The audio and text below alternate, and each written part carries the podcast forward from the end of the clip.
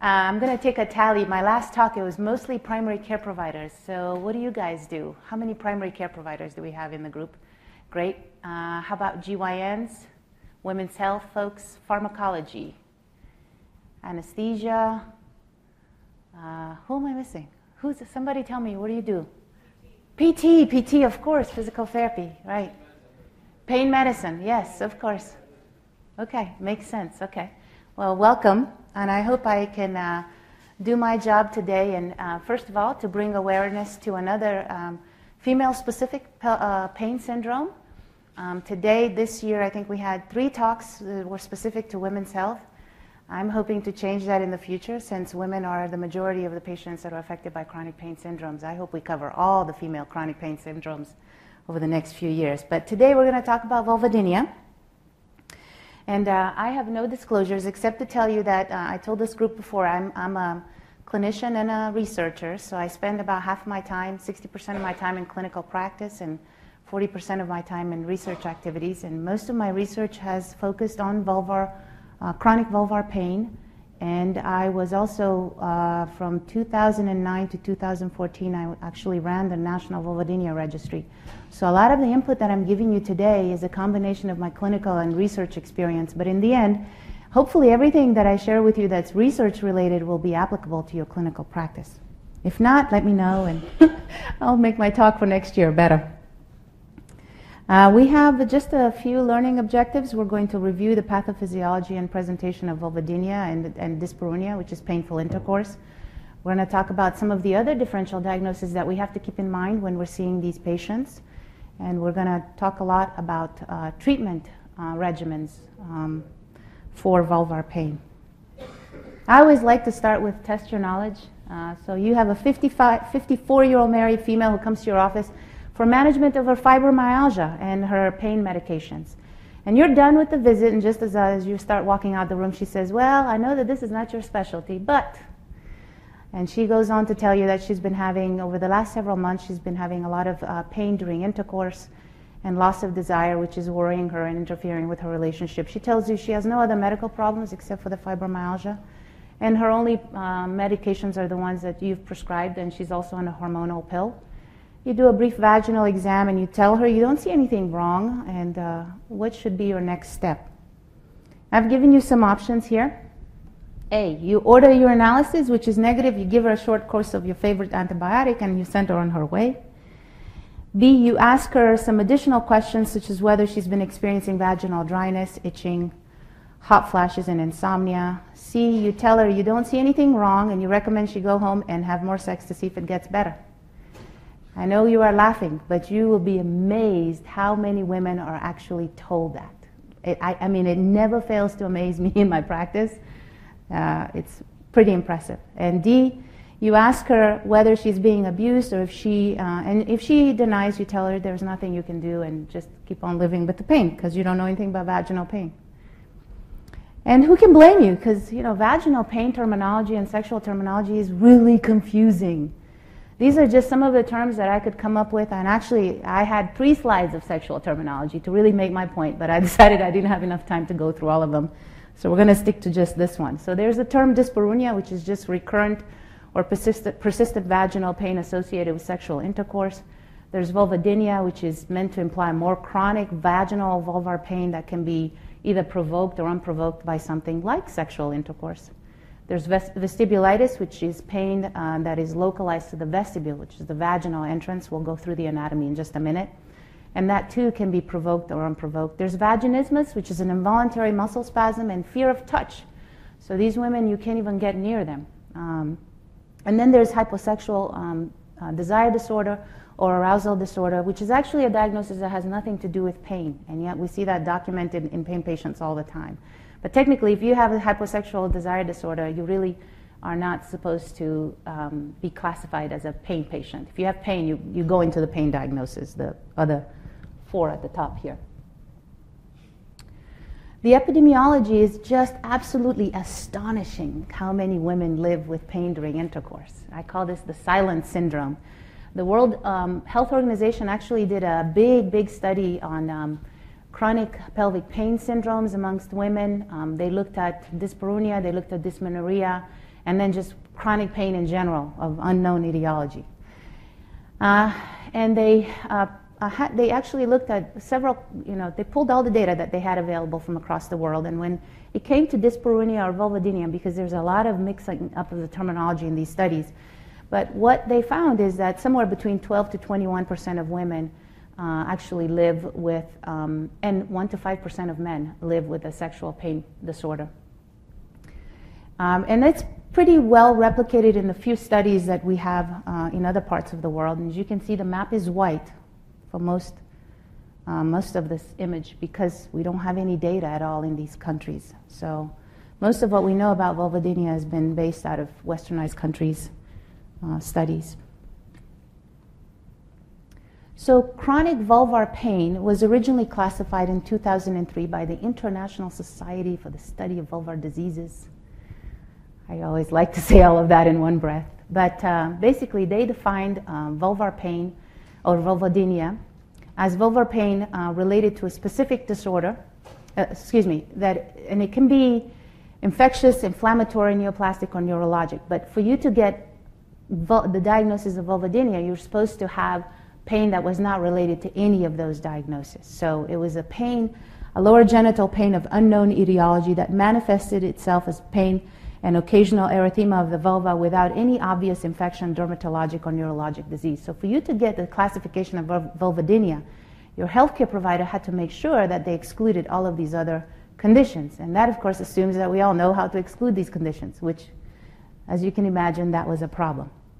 Then they went on to subclassify vulvodynia into generalized vulvodynia, which is pain involving the entire vulva, localized vulvodynia, which is pain uh, localized just to the vaginal entrance, to the vestibule, provoked vulvodynia, unprovoked.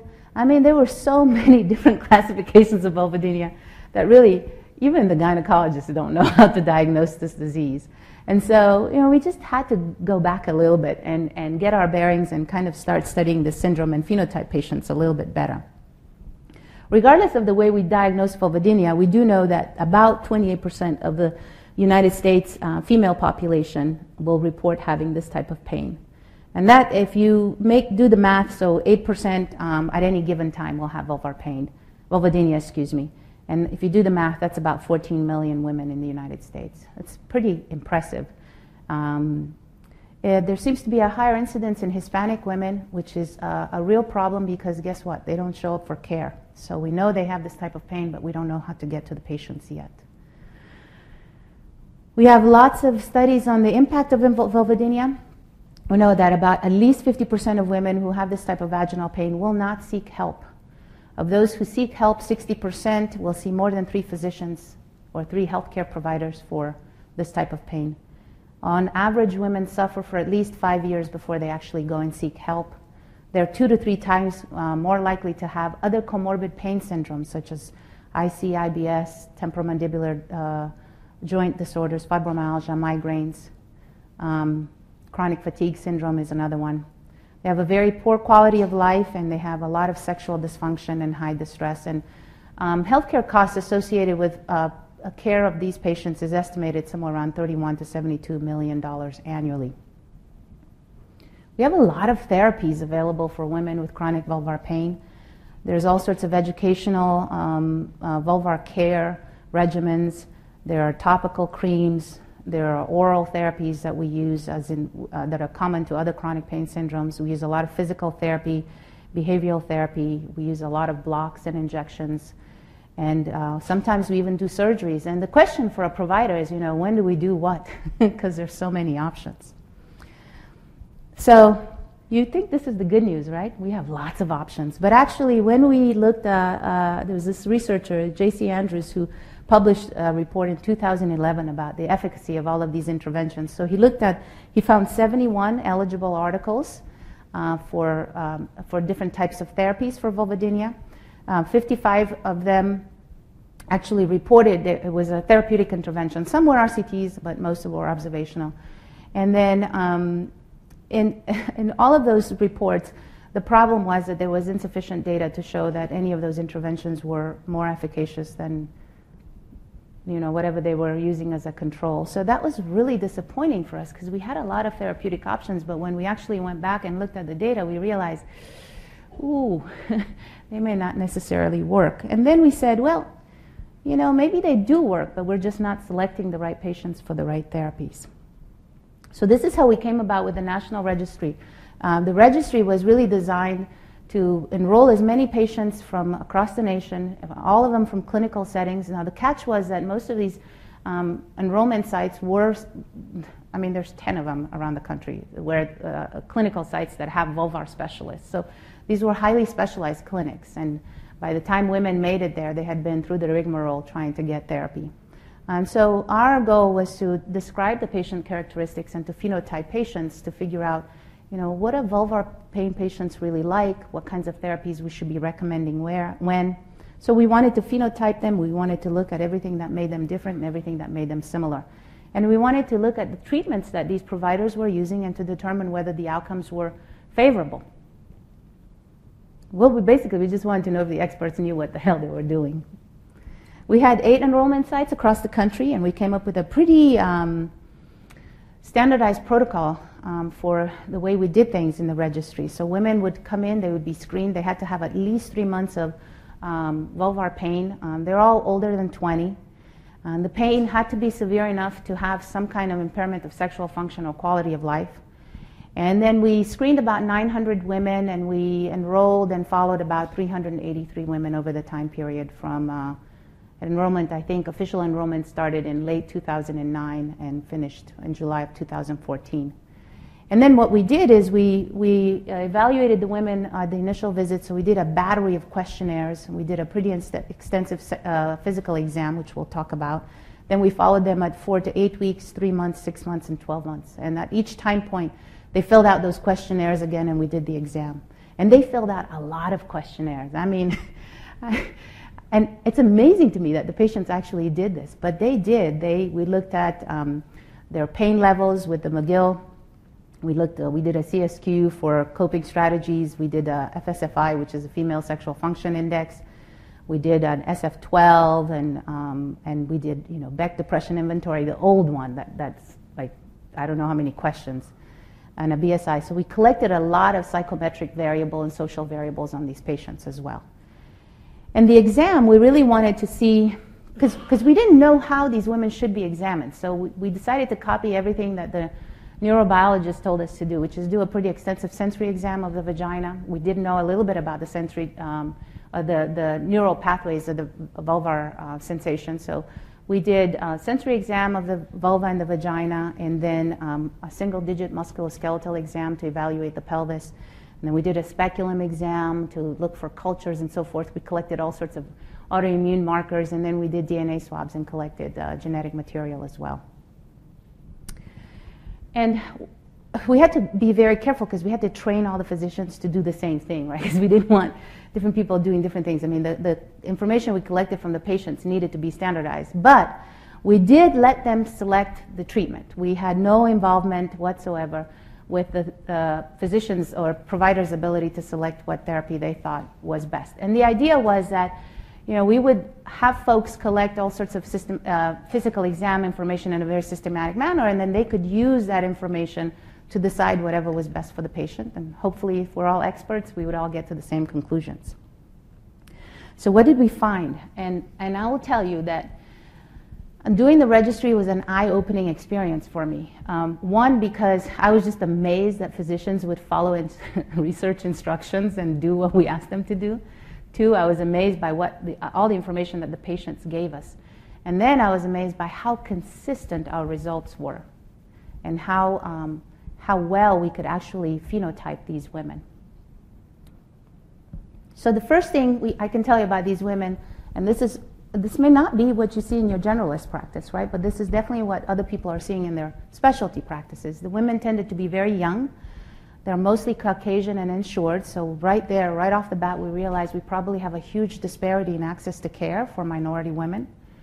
Only 10% of our patients actually had ge- generalized vulvar pain. Most of them had very localized uh, pain localized to the vaginal vestibule. Uh, and at least 20% of our patients had other comorbid pain syndromes. Now, the reason I say at least is because We actually didn't do a very good job at diagnosing all of those other chronic pain syndromes. And this is all recall history. So the patient would tell us, yeah, I was diagnosed with IBS and fibromyalgia and all of that. But probably if we had done a more extensive history uh, uh, taking or screening questionnaires, we, we would have found a higher incidence of these comorbid syndromes. And this has been actually replicated in other vulvodynia studies. Nearly all women reported having pain with intercourse, and yet at least 86% of them continued to be sexually active. So women were having intercourse with pain. They're coping with this pain somehow, and I wish we could study their coping mechanisms. But I would say that actually this is probably one of those few chronic pain syndromes where patients do cope with their pain and somehow manage to live on. It's not a nice living, uh, but they do manage. Most of them are living, were living with on average four years, which was also uh, four years of pain, which was also uh, well reported in the literature. And when it came to impaired coping, what we saw most of uh, was anxiety. Uh, we saw some depression and mostly anxiety. We found actually very little abuse, sexual abuse, uh, a lot less than we expected. Um, and we found almost no physical abuse, which was interesting because I always thought, you know, these women are having a lot of sexual uh, relationship problems and so forth. And I, I thought maybe that would be a bigger problem, but it wasn't. What was interesting is that their quality of life is marked by limited physical function, but even more so by emotional distress and emotional impairment. So they're able to cope and physically go on and have intercourse, but emotionally they're not doing well. And this is very interesting because, at least for most gynecologists, if a patient comes in and tells us, I have vaginal pain. What do we do? We do a vaginal exam, we look to see if there's something there, and then we let the patient go. I mean, we are not taught to do an emotional assessment or a mood or a psychiatric assessment. And clearly, if you look at this cohort of patients, we should be doing what all the other chronic pain syndromes are doing and putting this evaluation in the, in the, in the, um, in the setting of a biopsychosocial uh, assessment and really taking a very good psychiatric history as well. The vast majority of the women who presented to our, yes, question in the back.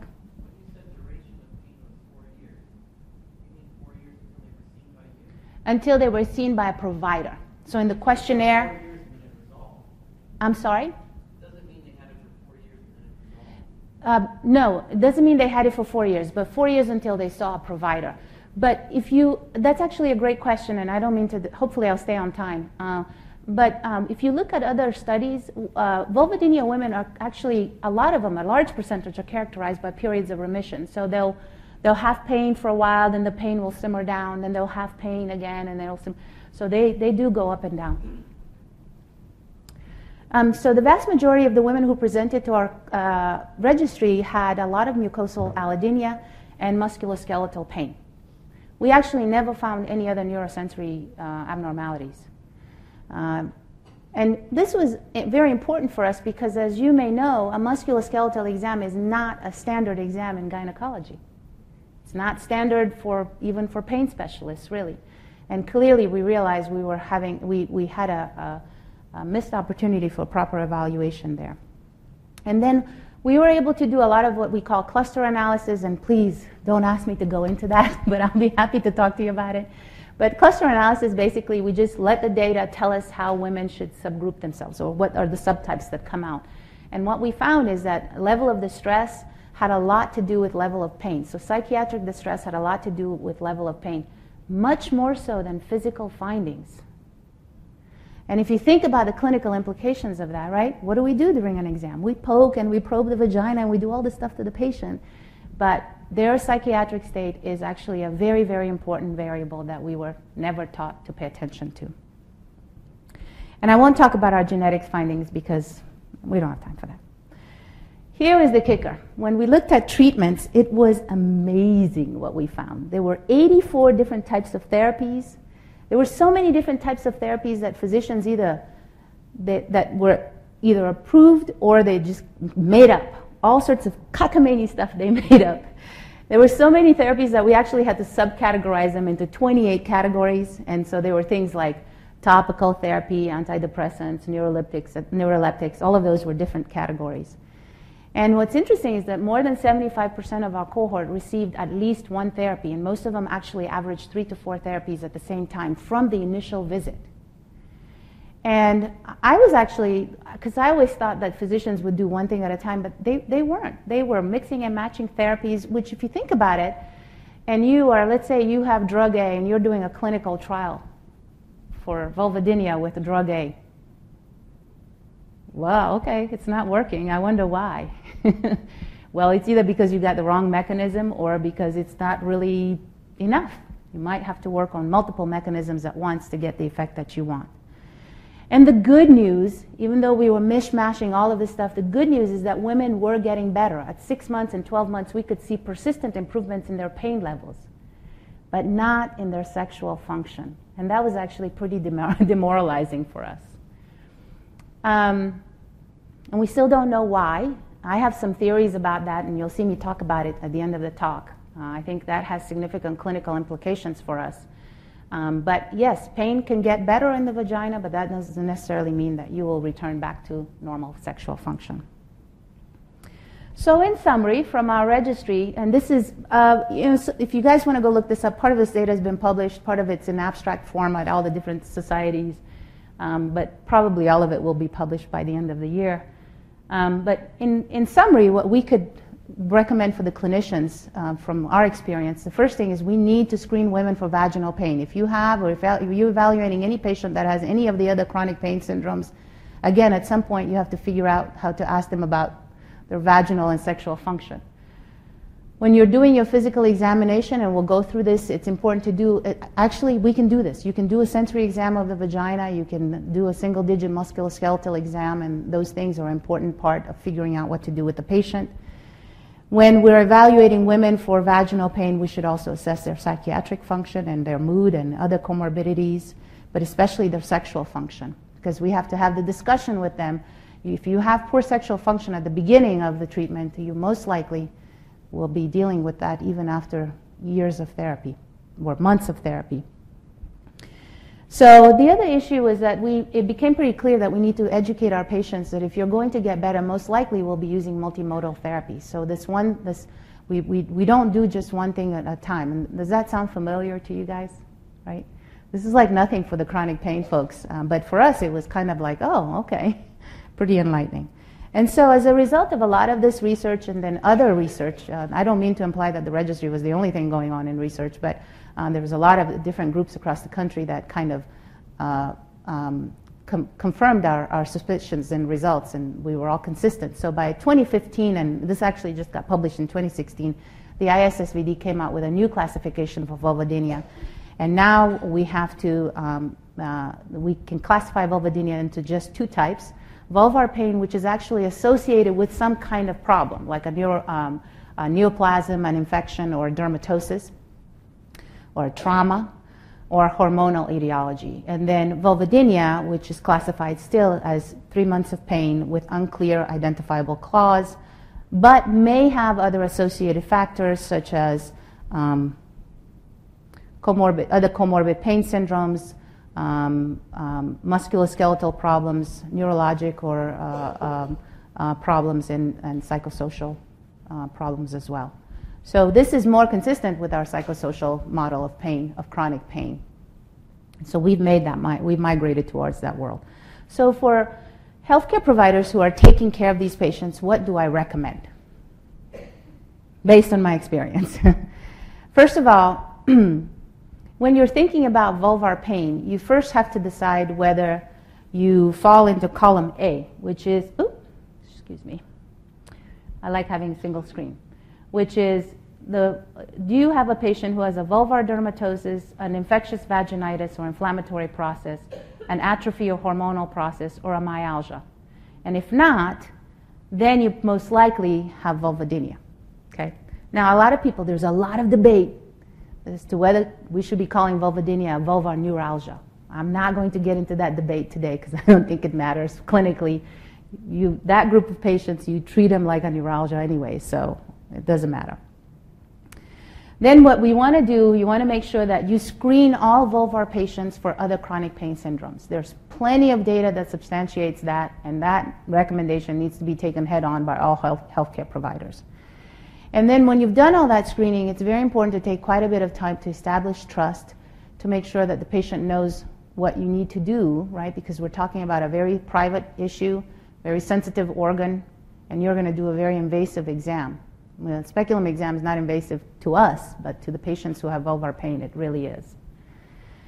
And then you're going to take a history, and your history again is going to be all back to the biopsychosocial of pain. So you need to ass- assess onset, location, duration. There's a couple of things that are different about vulvar dis- uh, discomfort. Burning pain is pretty much consistent with vulvodynia, but if you have itching as one of the complaints, we think about more about dermatosis. Um, and then you have to make sure you don't have any kind of associated symptoms that are worrisome for cancers and infectious problems, such as bleeding and discharge. And a lot of these patients, especially if they have a pelvic floor myalgia associated with their vaginal pain, they will get urgency, frequency, constipation. So those things we need to pick up in the history because they'll modify therapy. Then for quality of life, we absolutely have to get um, answers about their sexual function, uh, not just mood and so forth. Sexual function is a key thing for us to assess in these patients, and it makes sense. And the physical exam, um, we, in my last talk, I put this up because we talked very briefly about this, but basically we start with the mood ex- and affect exam, just like you, all of you guys do, and then we do a pretty extensive um, musculoskeletal and abdominal exam and then we start with, uh, when, by the time we get to the vagina, the first thing we do is the sensory and the external visual exam.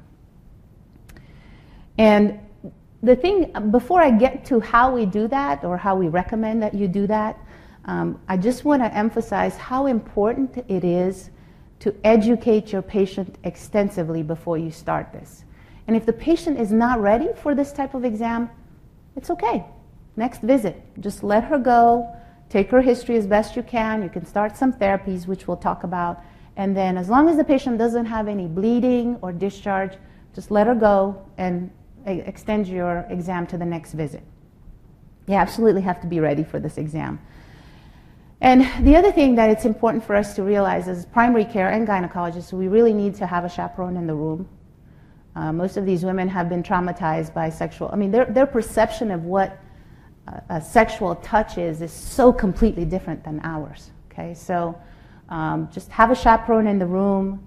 Avoid bedroom language like you know, spread your legs and things like that. We, we don't use any of that in those patients. We, we give them very nice, uh, clear instructions such as move down to the bottom of the bed, separate your legs until your knees touch my hands, but we don't use any kind of bedroom language and we always make sure the patient is fully covered. And do try to touch the patient as little as possible. There are just some areas that are more sensitive in these vulvar pain patients, such as the urethra and the clitoral region. And unless the patient specifically tells you she has pain in those areas, in which case you do have to pay closer attention, uh, your, your exam that we're going to go through is going to allow you to take a good look at those areas without having to touch them too much. So you first start with the visual exam. And the first thing you want to do is you want to look for fissuring and erythema at the 6 o'clock position. Now, when we um, describe what the vulva looks like or the vagina looks like, we use the face of a clock. So the 12 o'clock position is somewhere up here, right at the level of the urethra. The 6 o'clock position is the posterior fourchette. And the reason the 6 o'clock position is important is because a lot of women who are having intercourse with pain, that, that area becomes very traumatized. So it becomes either erythematous or a lot of times they'll develop fissures in that region. And it's some, sometimes it's really just as easy as fixing the fissure and getting rid of, the, rid of the pain. But for you to see the six o'clock position, you kind of have to separate the labia a little bit, and you have to pay attention to it. Look for signs of dryness and hypokeratosis, and those are mostly going to be localized to the labia. Okay? I tell all my patients a normal, healthy vagina is supposed to be sticky, wet, not dry and flaky. If you see dryness in the vulva and flakiness, you should be thinking of dermatosis.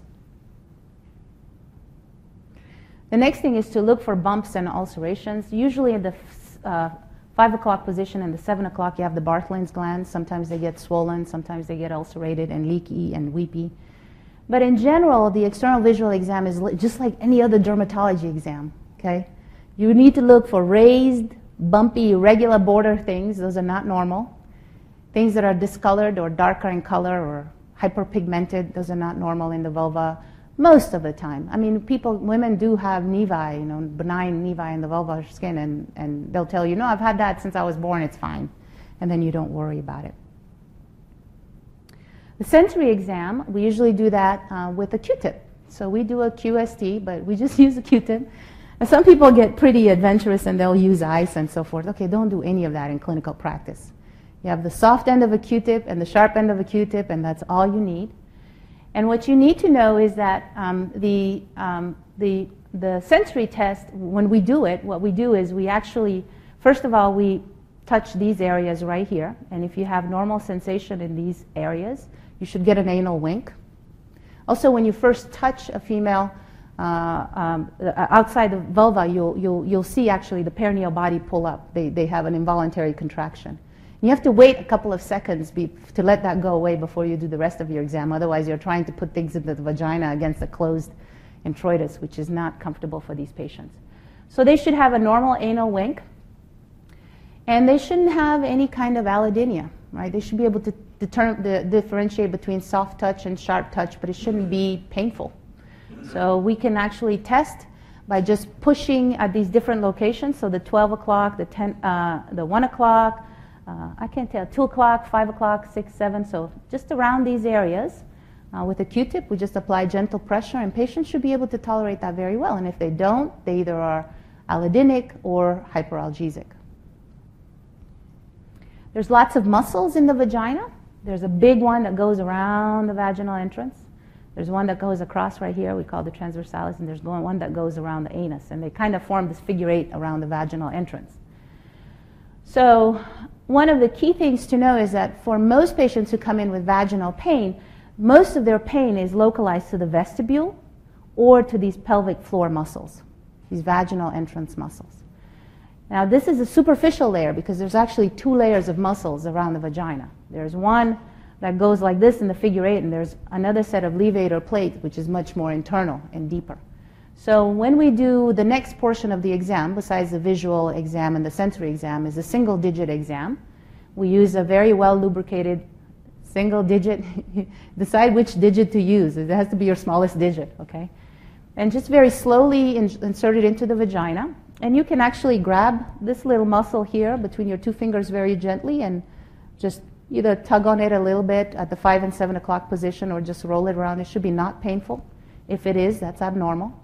And then you can actually insert the same digit a little bit deeper into the vagina and push down at the 5 and the 7 o'clock position, and you would be touching the levator muscles, which is actually a collection of muscles.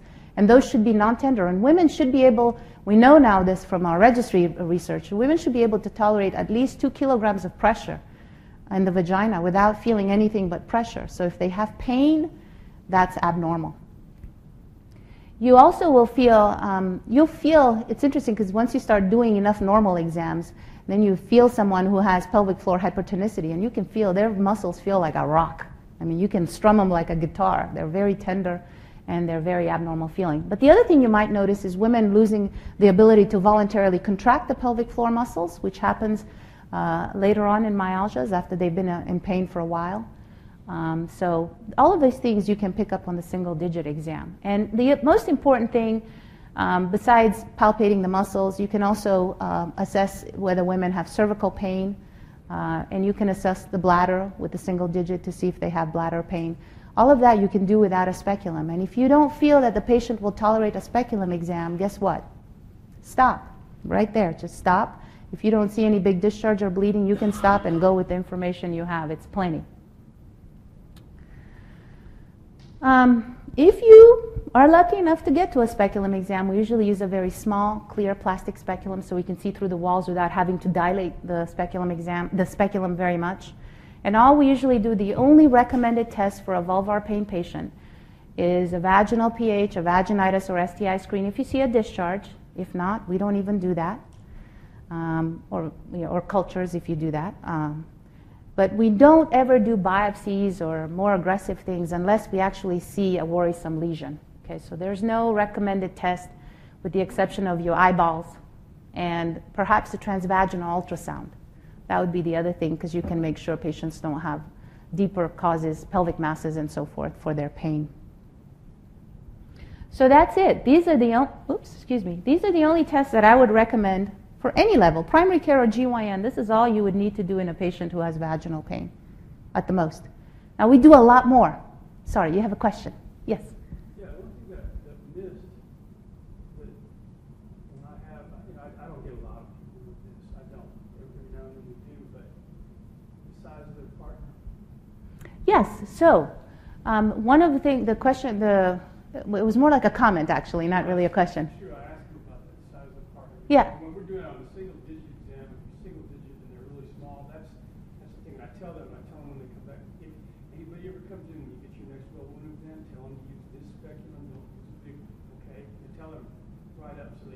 Grabs a green one and goes up or whatever.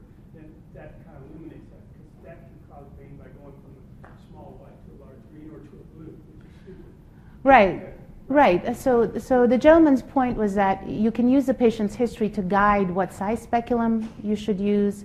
Um, you can ask her about the size of her partner and to see what she can tolerate. And absolutely, you can do all of those things. And uh, towards the end of the talk, you'll see me talk a lot about pelvic floor physical therapy and vaginal dilators. And I can tell you that from taking care of these patients, if they're in re- real pain, any size is too big. I mean, sometimes when you're examining the patient, the vaginal introitus is so contracted, it looks like a pediatric size introitus. Even my pinky has a hard time examining the patient. And so, you know, talking your way through with the patient and just stopping when she can't tolerate anymore is, is, is very important. Yeah. Now, I was going to talk about other diagnostic tests. We have all of these other diagnostic tests that we can perform in women who have pain, um, vaginal pain, pelvic pain, and dysfunctional disorders. So, dysfunctional disorders of the pelvis are things like you know, bowel problems, bladder problems, muscle problems. And we have all of these things that we can do. Uh, we can block folks to see if they have a neuralgia, all of these things, but none of them are actually really recommended. I mean, they're just, you go on an expedition, and none of them have been shown to be more valuable than your good old history and very gentle single digit and speculum exam. So then, once you've done your exam, you want to go on uh, to treatment. And like like in any other chronic pain syndrome, in vulvar pain specifically, it's so important to take the time and educate your patient. Define the expectations uh, for pain relief versus return to actual sexual function.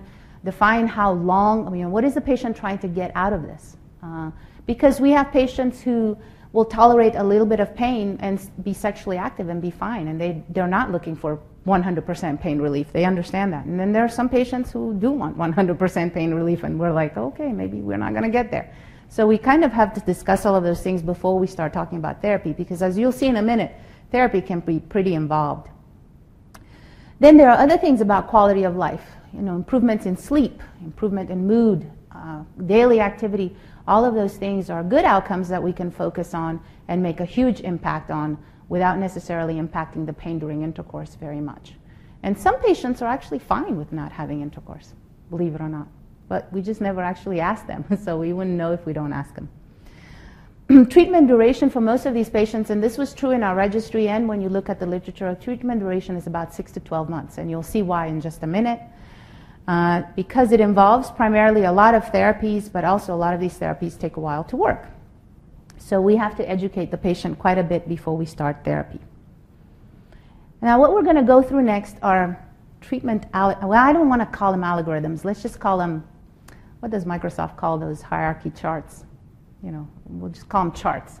Recommendations. They're not really algorithms. Most of you guys will mix and match some of these recommendations. But I just try to, car- to uh, categorize them to make them easier to remember. So the first group of patients are the patients that have vulvar dermatosis or signs or inflammatory changes of the vulva. So dryness, hyperkeratosis, itching. And if you're really brave and you've done a vaginal biopsy, a lot of these patients will have things like lichen sclerosus. Um, that's usually the most common one we'll see, lichen chronicus, simplex chronicus. So they have a true dermatosis. And what's interesting about these patients is they usually they'll show up with itching and pain. So remember, itching is a different construct than pain, and even that really applies to the vagina. So in those patients, you treat them just like any other dermatosis. There's no magic behind that. Okay, we use topical steroids quite a bit. We use some of the higher potency steroids as well.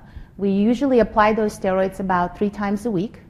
We use lots of emollients to keep the vaginal skin moist. There's no, you know how they always teach you in dermatology if it's dry, make it wet, if it's wet, make it dry?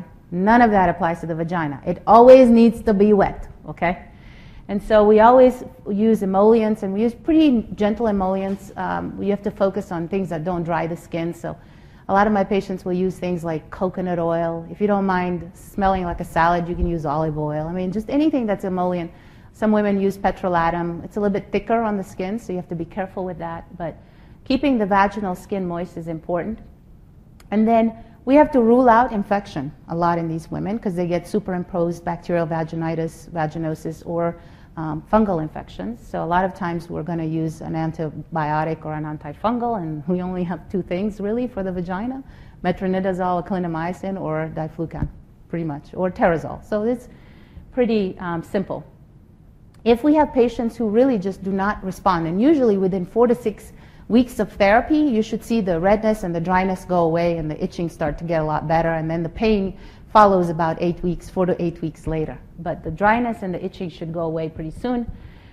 And so, if we have patients that just don't respond, we will biopsy them to confirm our diagnosis, and if we need to, we'll move to oral steroids for short periods of time. So, my clinical pearls for you are we always have to be very careful to use non irritating bases because vulvar skin is very sensitive. And a lot of the compounds that we use that are pre-formulated are actually pretty acidic, and the patient puts them on and it burns. A lot of the topical steroids are like that. So if it's going to burn, guess what? They're not going to use it for the eight weeks that you need them to use it. So you have to be very careful and make sure that they don't have hypersensitivities to, to the base that your medication is in. And I've just listed here some of the less uh, irritating bases that we use. I love coconut oil. It seems to be pretty easy to get. And we compound things a lot. So if a topical steroid burns when you apply it, we just compound it in something that doesn't burn. A lot of these women, you know, you tone down the inflammation, but then you need to get new vaginal skin to grow in. And the way we do that is with estrogen. So we'll combine anti-inflammatory therapies with topical estrogen and to get new skin. If you have a lot of itching and the patient is, has a really bad scratch itch cycle and she's not sleeping at night, we use antihistamines for that. So that's no different than anything else you do in dermatology like every day, right? It's just in the vagina. Then there are the people who you can't find anything wrong with them, but they're allodynic. I mean, you do their exam and they jump off the table with a Q-tip. And so those folks, we um, traditionally we've uh, started uh, treating them with topical anesthetics like lidocaine, which you have to be very careful with because again, it's acidic and it can cause it to burn. But nowadays, um, we don't use lidocaine so much just because the data on that has been kind of iffy. It only works for a very small amount of time. Uh, so now we treat these patients like you would any other neuropathy.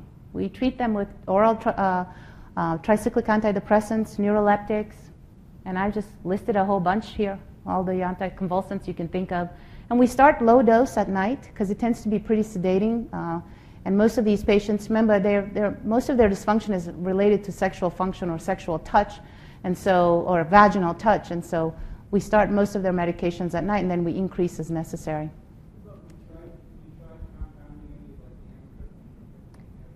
Yes, so um, there are a lot of providers who are compounding amitriptyline and and uh, um, gabapentin, and I mean, God knows, Valium has been, everything has been compounded. The truth of the matter is that we've never actually been able to show that compounding these things vaginally is more effective than taking them orally. And the other thing you have to keep in mind is, you know, the more you put on the vaginal skin, the vaginal skin is super, super sensitive. And there is the added issue of, you know, women don't walk around thinking about their vaginas every day, right? I mean, you don't know it's there. But a vulvar patient is constantly feeling her vagina. Constantly. I mean, she's, she, it's hard for a patient not to become constantly fixated on their pain. And so now you're putting all sorts of things in the vagina and they have to keep touching the vagina and so forth. I don't know that that's such a good, pa- good thing, and you just have to discuss those things with your patient and individualized therapy. But we don't have any good studies comparing vaginal application with topical. So my clinical pearls for you in this group of patients, where you don't see anything wrong except they have pain, right? And it's a burning pain usually. It's really like a neuropathy, right? And these patients sometimes have not just localized pain, but vulvar, generalized pain. So anything can set it off. Even light touch from clothing can set it off. So these patients, again, if you're going to put something in the vagina, make sure it is very, very non-irritating. Make sure the vaginal surfaces stay slippery, right? The, la- the labia are constantly touching each other. When you sit, when you put clothes on, there's always something touching the, the labia. So the idea is to put something non irritating that's a barrier between those two surfaces, okay? So Non-irritating bases, uh, emollients, um, I tend to prefer ointments versus creams. Creams tend to be very heavy and they kind of stick to the skin. And then again, once you start fixing the pain, if the patient does great, wonderful. But if you still notice a redness and signs of inflammation, which make, right, we, we can call it whatever you want to call it, neurogenic inflammation, inflammatory pain, whatever you want to call it, the way to regenerate vaginal skin is with topical estrogen. Okay, so you can experiment with that as well. In general, though, for this class of patients, we focus mostly with uh, our therapy mostly on uh, with tricyclic antidepressants and neurolep- neuroleptics. The next group of patients are the patients who have myalgias.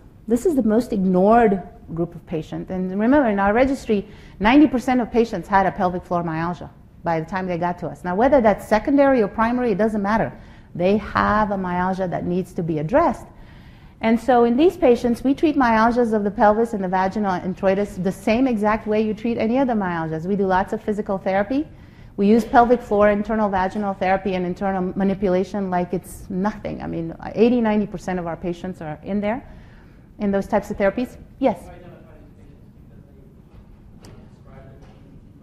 Yes, so what will happen, and this is very, um, it's really interesting.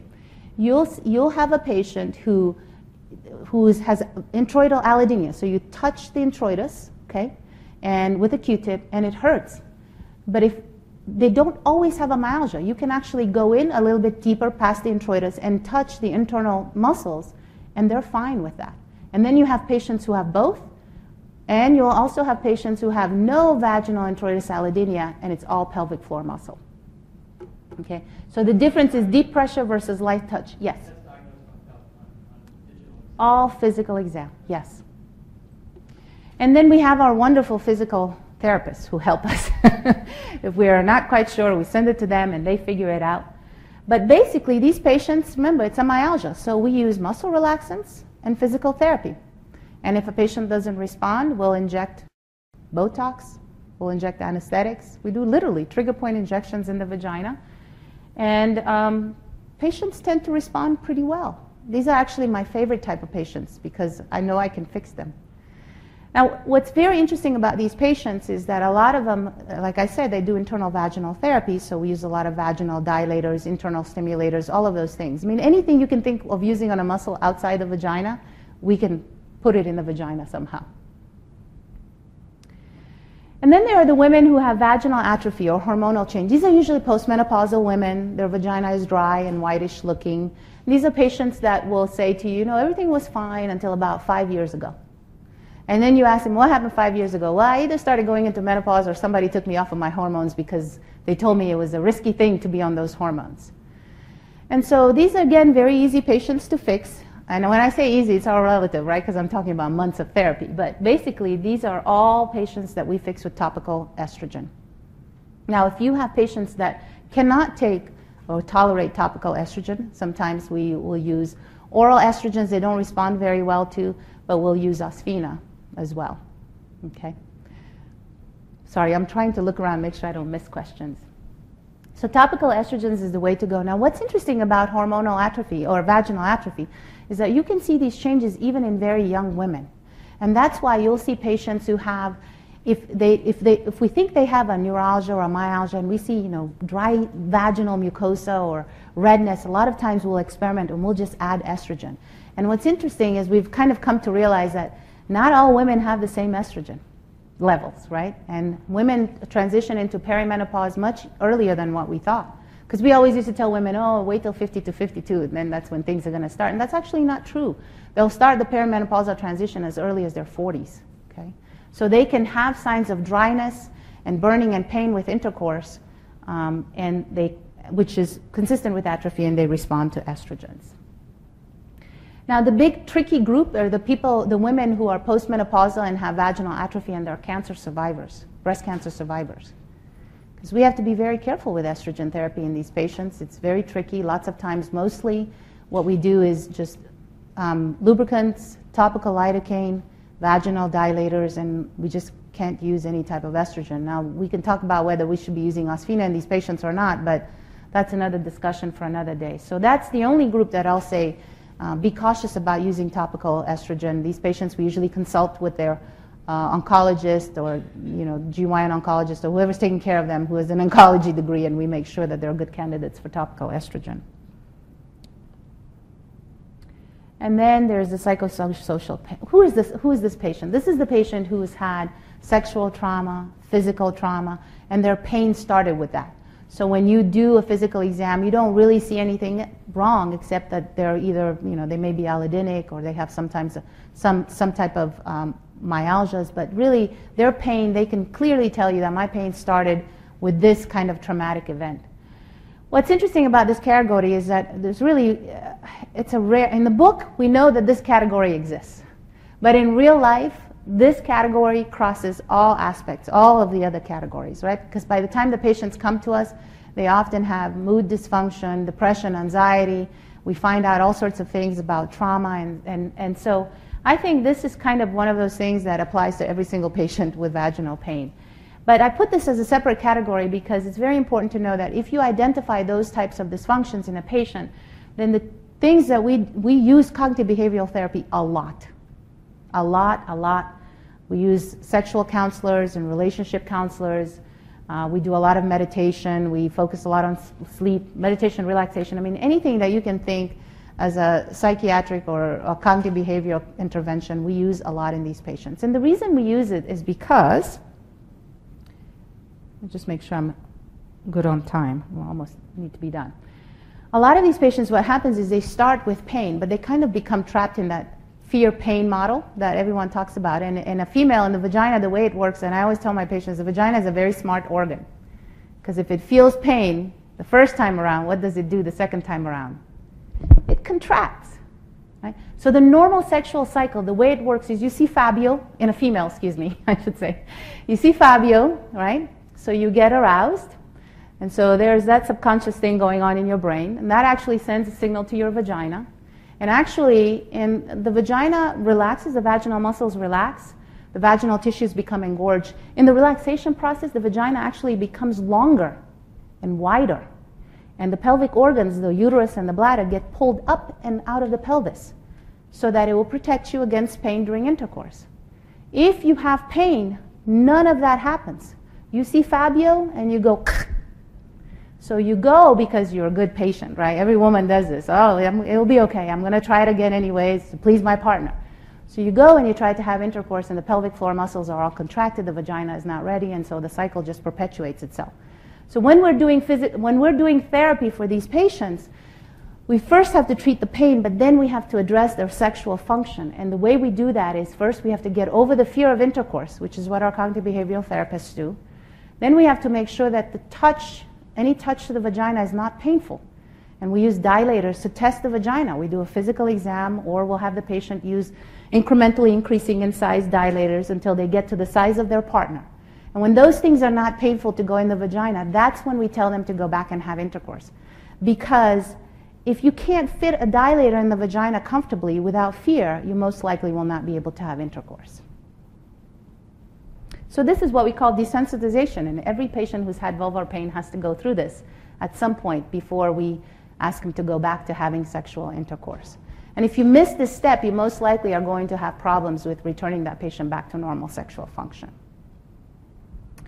So, to summarize, vulvar pain is multifactorial. We have to worry about skin, we have to worry about muscles, we have to worry about psyche. It's just like any other psychosocial, any other chronic pain syndrome. And so lots of times we have to use multiple therapies. And then, you know, our goals for therapy um, differ, are different for every patient. And if sexual function is one of those things we have to get back to, then we have to address a lot more than just pain. We have to actually address sexual function. But overall, vaginal, chronic vaginal pain really is very similar to all of these other chronic pain syndromes that you have heard about. It's just that it's located in the vagina. And this was my test answer. I don't know what your test answer was, but hopefully this will be your test answer by the time the talk is done. Okay? Yes? Uh, which specific muscles do you uh, use trigger point injections? The only ones that I can get to, which are the external vaginal muscles, so the bulbus cavernosus, the transverse, transversus, so the perineal body. I can get to the levators, or the most of the levator plate, um, and that's about it. I can't get to any of the higher, like I can't, so I can get to obturator. Um, uh, but I can't get to things like piriformis or something like that, which would also manifest itself as a vaginal pain?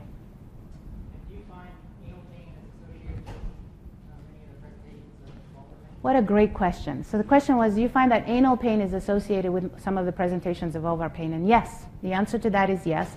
It's usually what happens is the patient will start with some kind of vaginal pain etiology, and then they'll get a secondary myalgia, and then once the entire pelvic floor becomes involved, then you'll start seeing defecatory pain or dysfunction.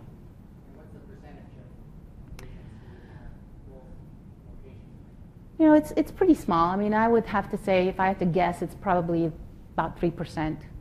Uh, more so in older women who have pudendal neuralgia, because the new, pudendal, neural, pudendal nerve actually innervates por- portion of the anus. So if you have a pudendal neuralgia, a lot of these patients will have a vulvar pain and anal pain as their primary complaint. Great, and you guys are troopers. Thank you very, very much for being here this late. That's how we try, you try anything like Voltaren? I'm sorry? Or is it too acidic, Voltaren, the gel? It's, it, it's, so if it's a gel, it's usually drying. What about, um, the Proctofoam HC? Um, that's okay for, yeah, the problem is it's uh, cortisone, right? So it's, Yeah, it's it's- a little bit, it's a weak, low, it's yeah. low. It's, don't get, remember I said we use some of the higher potency, clobetasol, yeah. Yeah, it's a, Um, no. thank you.